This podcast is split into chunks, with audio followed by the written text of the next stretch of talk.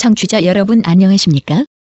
4월 셋째 주 주간 K, B, I, C뉴스입니다. 한국정보화진흥원은 정보통신보조기기 전국순회 체험 전시회에 앞서 국립서울맹학교에서 지난 8일과 9일 이틀간 서울 지역 전시회 개막식을 개최했습니다. 정보통신보조기기 체험 전시회는 국내 우수 정보통신보조기기를 한자리에 모아 전시하는 행사로 이날 서울을 시작으로 5월 20일까지 전국 14곳에서 순회 전시회를 개최합니다. 이번 전시회에는 장애인 전문 기업 22개 기업에서 총 84개의 다양한 제품이 전시됩니다. 또 전시회 기간 동안 시각장애, 지체 뇌병변장애, 청각 언어장애 유형 등 장애 유형별 영역별로 보조기기 품목을 비교, 체험할 수도 있습니다. 참가자들은 전시회에서 보조기기를 직접 체험해보고 전문가의 상담을 통해 적합한 제품을 추천받아 현장에서 직접 신청도 할 수 있습니다. 한편 정보통신보조기계 보급 사업의 신청은 오는 18일부터 다음 달 20일까지 해당 시도와 온라인에서 가능합니다. HSK 중국어 능력 시험에서 다음 달부터는 시각장애인 응시자의 시험 시간이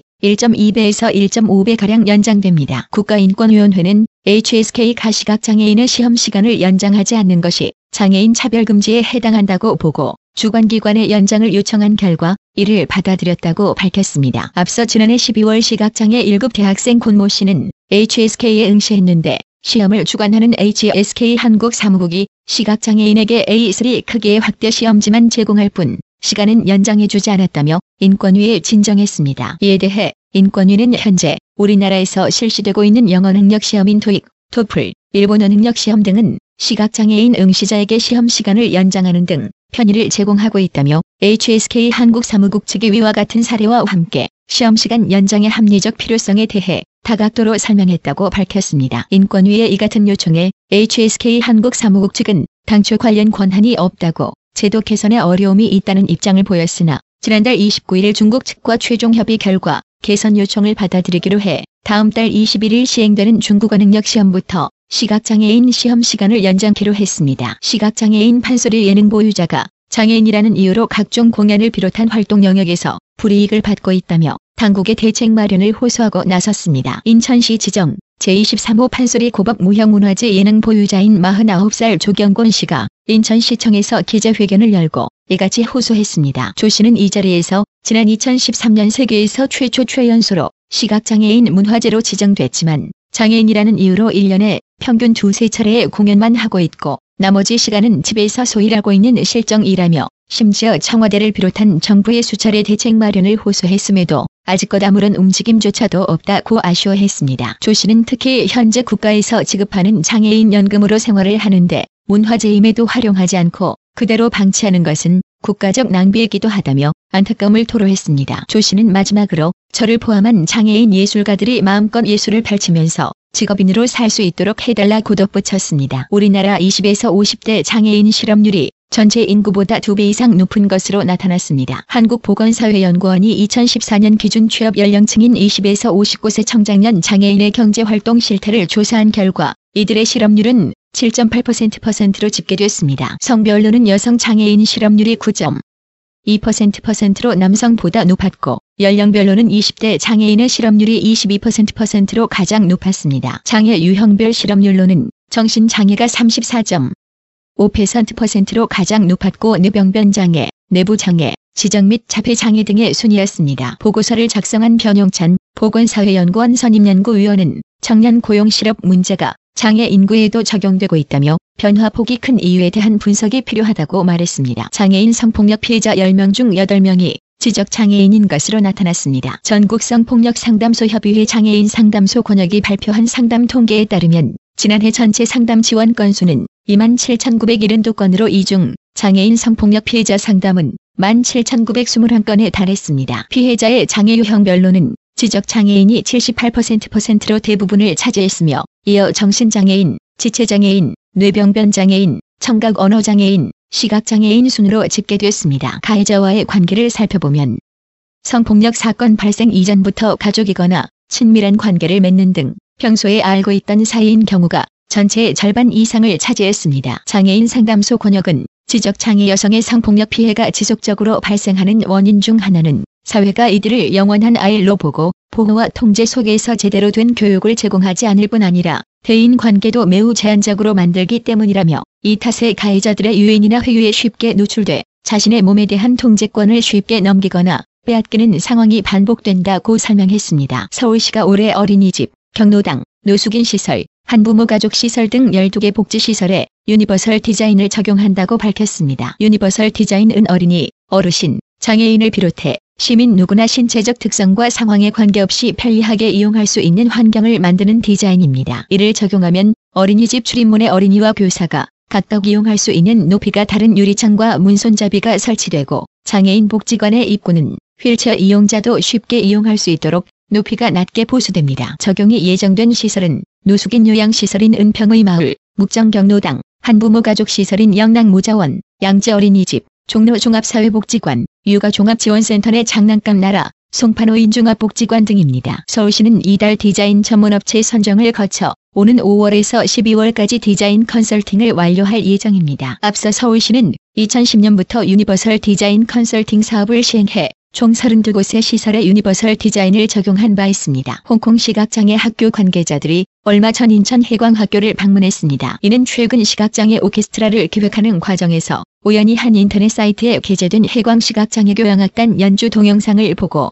조언을 구하기 위해서입니다. 방문단은 홍콩 교육대학교 교수와 홍콩 시각장애 학교 맹학교 음악교사로 구성됐으며 이들은 지난 8일과 9일 이틀간 머물렀습니다. 이들은 방문 첫날인 8일 인천 해광 시각장애교향악단의 창단 배경과 운영 현황 등에 대한 전반적인 설명을 들었고 9일에는 시각장애 단원들의 악기 연습 과정, 전체 합주 모습을 직접 참관했습니다. 홍콩 방문단 관계자는 오래전부터 시각장애 학생들을 위한 오케스트라 창단을 꿈꿨지만 현실적인 어려움으로 매번 구상 단계에만 머물러 있었다며 앞으로 두 나라의 시각장애 기관이 서로 협력해 긍정적인 시너지 효과를 냈으면 한다고 말했습니다. 인천 해광시각장애교향악단 명산목 단장은 시각장애인이 악기를 연주하고 합주에 참여하는 모든 과정이 삶의 보람과 희망을 얻는 귀중한 시간이라며 필요하다면 다른 나라에도 노하우를 전달해 오케스트라 창단을 돕는 한편 언젠가는 이들이 모두 참여하는 아시아 시각장애 페스티벌을 만들어 우리나라에서 개최하고 싶다는 포부를 전했습니다. KB국민은행이 지난 12일 여의도 이룸센터 이룸홀에서 올해 새내기 장애대학생 84명에게 학습보조기구를 전달했습니다. 이번 행사에는 KB국민은행 신홍섭 소비자 브랜드 전략그룹 대표,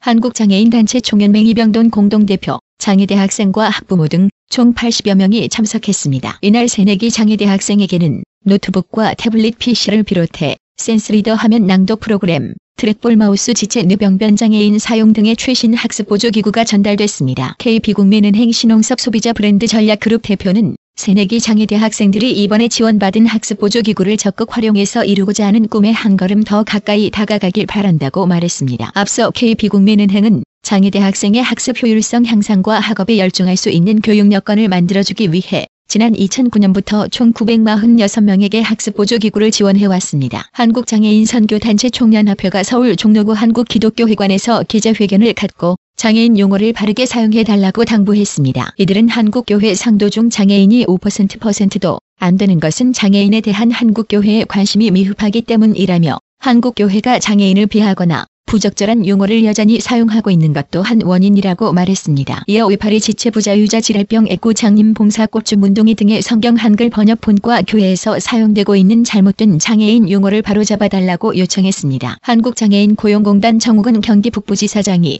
제11대 한국장애인 고용공단 일산지검 능력개발원장에 취임했습니다. 정욱은 신임 원장은 영남대학교 행정학과를 졸업하고 동대학원에서 사회복지학 석사와 서울시립대학교 대학원에서 박사 학위를 받았으며 앞서 한국장애인 고용공단 고용촉진국장과 지사장 등을 역임했습니다. 정 원장은 취임식에서 장애인 직업 능력 개발의 대표기관으로서 그 역할을 완수하기 위해 관련 기관 및 전문가들과 수평적 수직적 그물망을 구축해 씨줄과 날줄이 촘촘한 장애인 직업 능력 개발 전문 기관을 만들겠다고 말했습니다. 걸그룹 소녀시대 수영이 KBS 제2텔레비전 장애인식 개선 드라마 퍼펙트 센스에 출연합니다. 장애인식 개선 드라마는 장애인 먼저 실천운동본부와 교육부 그리고 삼성화재가 2008년부터 매년 공동으로 기획해 방송하는 드라마로 올해로 여덟 번째 방송을 앞두고 있습니다. 퍼펙트 센스는 시력을 잃어가는 은서가 시각장애 교사 아연과 은퇴를 앞둔 안내견을 통해 긍정적으로 삶에 적응해 나가는 내용으로 알려졌습니다. 한편 퍼펙트 센스는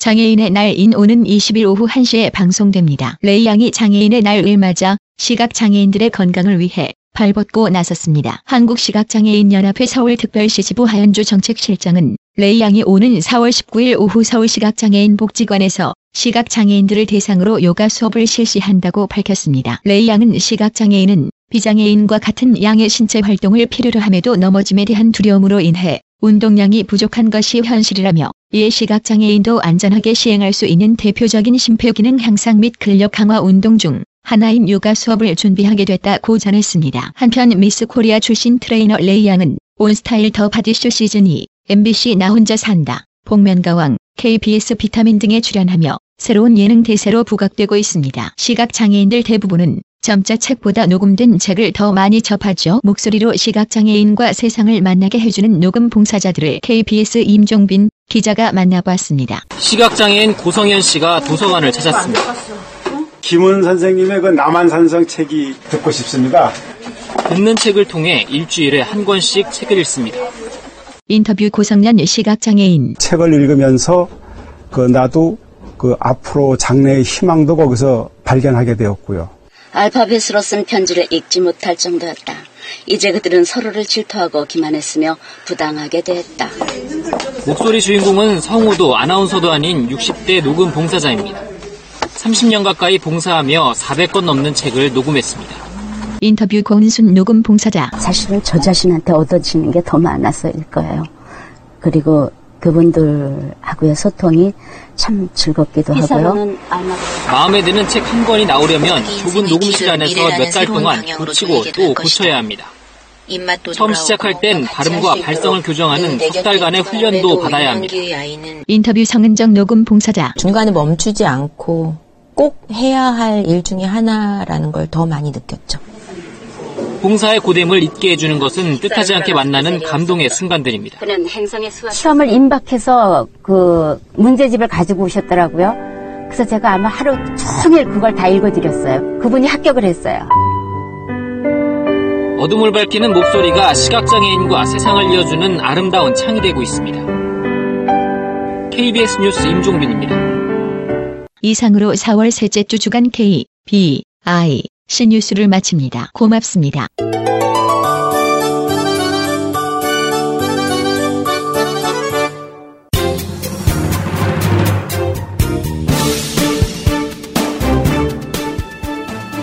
Are you thirsty for useful information or looking for something interesting? Then come here, where everyone can jump for joy. Let's share good information and opinion and swim in the sea of music together. KPIC The Internet Cast only for the blind.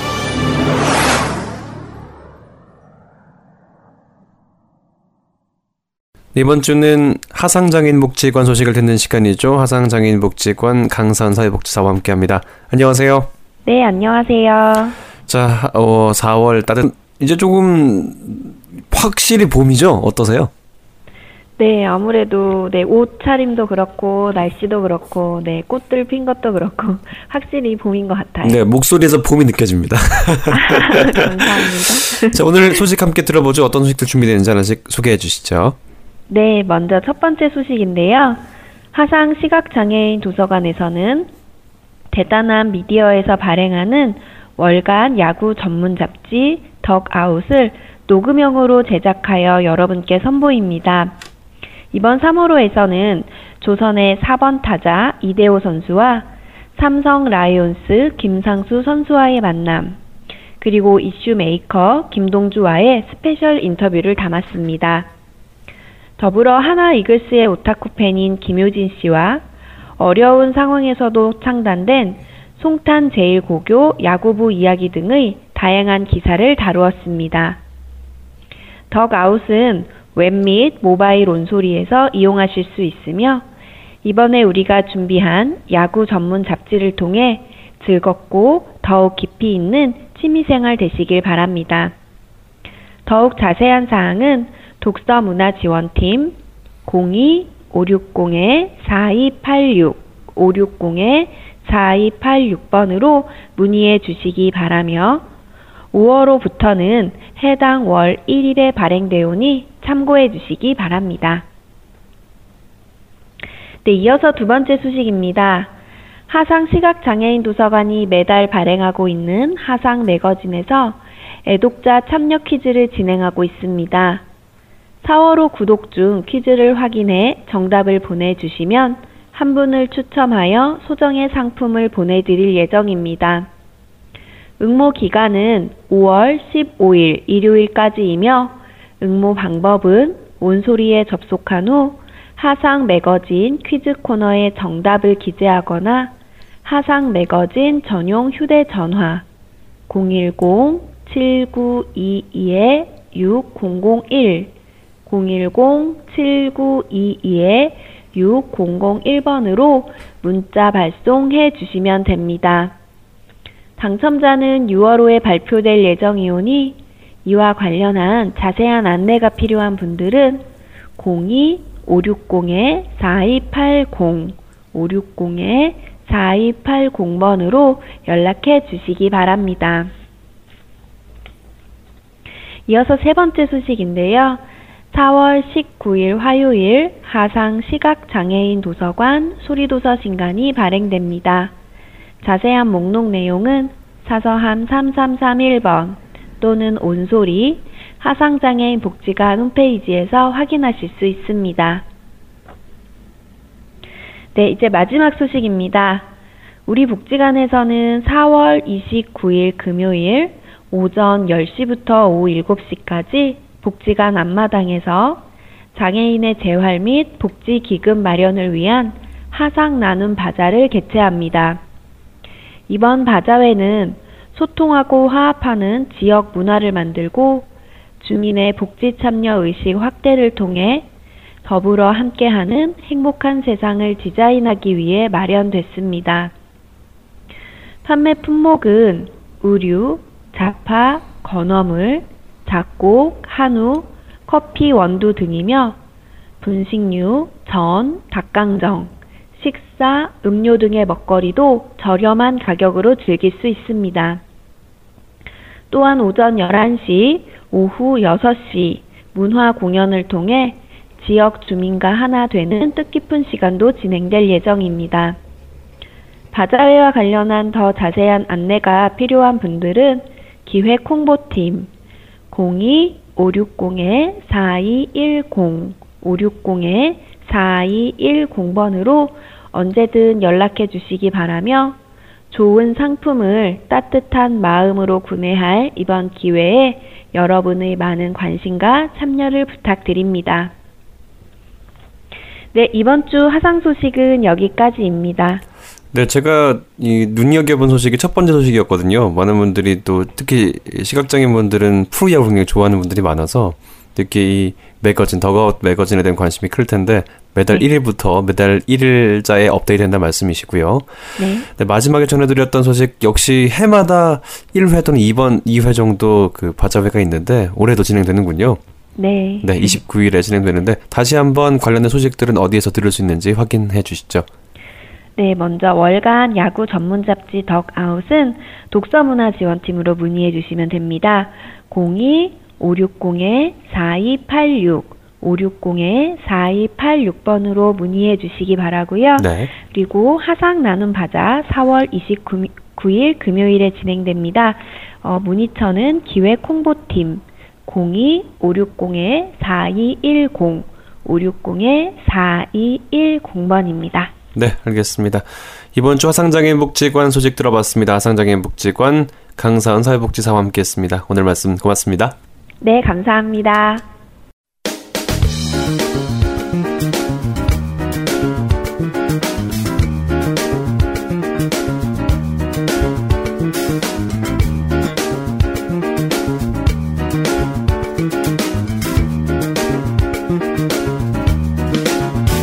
지금 여러분께서는 한 주간의 장혁의 소식을 정리하는 KBIC 한라인을 듣고 계십니다.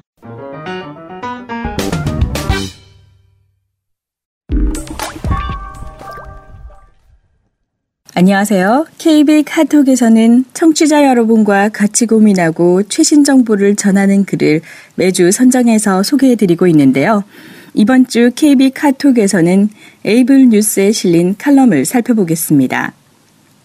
모바일 접근성 가이드라인 표준화 시급, 칼럼니스트 김경식, 낭독자 김보미. 요사이 우리 장애인 사회에도 이슈가 되는 것이 복지 또는 삶의 질에 관련된 문제가 심심치 않게 대두되고 있다. 특히 스마트폰 활용 등으로 대표되는 정보통신 측면에서는 정보의 습득 및 이용에 어려움을 겪을 수 있으며 이로 인하여 장애인과 비장애인 사이의 정보 격차, 각별히 스마트폰, 태블릿 PC 등의 모바일 정보통신 기기 측면을 강조한 디지털 디바이드가 급속하게 회자되고 있다. 이러한 장애인의 정보 격차를 해소하기 위한 방안으로 장애인 사용자의 접근성 향상에 주목하여 많은 노력이 행하여지고 있다. 접근성 향상은 장애인을 포함한 모든 사용자가 이용하고자 하는 제품과 서비스를 쉽게 이용할 수 있도록 관련 사항을 설계하는 것을 의미한다. 접근성과 관련된 내용은 건축물이나 일상생활용품, 각종 서비스에 관한 내용 등 다양한 분야에서 이루어지고 있으며 최근 스마트폰의 활용과 스마트폰을 기반으로 한 다양한 서비스의 탄생과 맞물려 정보통신 분야에서 그 중요성이 날로 더해지고 있다. 이러한 정보통신 분야의 접근성 향상을 위한 노력들은 장애인의 정보 접근을 위한 보편적 권리를 보장하는 수단으로 활용되며 장애인의 정보 격차 문제를 감소시킬 수 있는 해결책의 일환으로 강구되고 있다. 미국, 영국, 일본 등 장애인 접근성 관련 선진국을 포함한 세계 각국에서 다양한 형태의 법과 제도를 통하여 장애인의 접근성 보장을 통해 장애인의 정보 접근과 사용상의 차별이 없도록 노력 중인데 대표적인 사례로 미국에서는 Americans with Disability Act, 즉 ADA와 재활법 508조, 21세기 통신법 및 비디오 접근성법 등의 관련 법령이 있으며 영국은 Disability Discrimination Act, 즉 DDA와 평등법 2010을 제정하여 장애인과 비장애인 간의 정보의 습득 및 이용에 관한 차별을 금지하고 있다. 일본의 경우 장애인 기본법을 통해 정부와 공공단체가 장애인의 접근성을 고려한 정보의 제공을 규정하고 있으며 우리나라의 경우에도 이와 유사한 내용을 가진 장애인 복지법과 국가정보화 기본법, 장애인 차별 금지 및 권리 구제 등에 관한 법률 등을 통해 장애인의 정보 접근성 보장을 위해 노력하고 있다. 이러한 법령뿐만 아니라 장애인 접근성 향상을 목적으로 장애인을 위한 제품이나 서비스 설계를 위한 여러 분야의 다양한 가이드라인이 개발되어 왔는데 특히 1950년대 미국에서 시작된 barrier free 디자인이나 1970년대 accessible 디자인 등 주로 건축물이나 각종 제품의 접근성 향상을 위한 디자인 개념이 등장하였으며 이러한 디자인 개념을 구현하기 위한 디자인의 가이드라인이 꾸준히 개발되어 오고 있다. 이렇듯 여러 분야에서 다양한 접근성 가이드라인이 개발되어 왔으나 정보통신 분야의 다양한 사항을 충족시키기에는 부족함이 많은 느낌을 지울 수 없다. 또한 정보통신 분야, 특히 스마트폰을 기반으로 다양한 형태로 활용 중인 어플리케이션 분야에 대해서는 기본적인 사항을 도출하고 이에 대한 가이드라인의 표준화에 대한 요구가 시급하다. 그러나 현재까지 개발되어 활용 중인 가이드라인의 항목이 다양한 장애 유형과 이에 따르는 interaction 방식, 사용자가 필요로 하는 정보의 형태 등을 충족하고 있는지는 의문이다.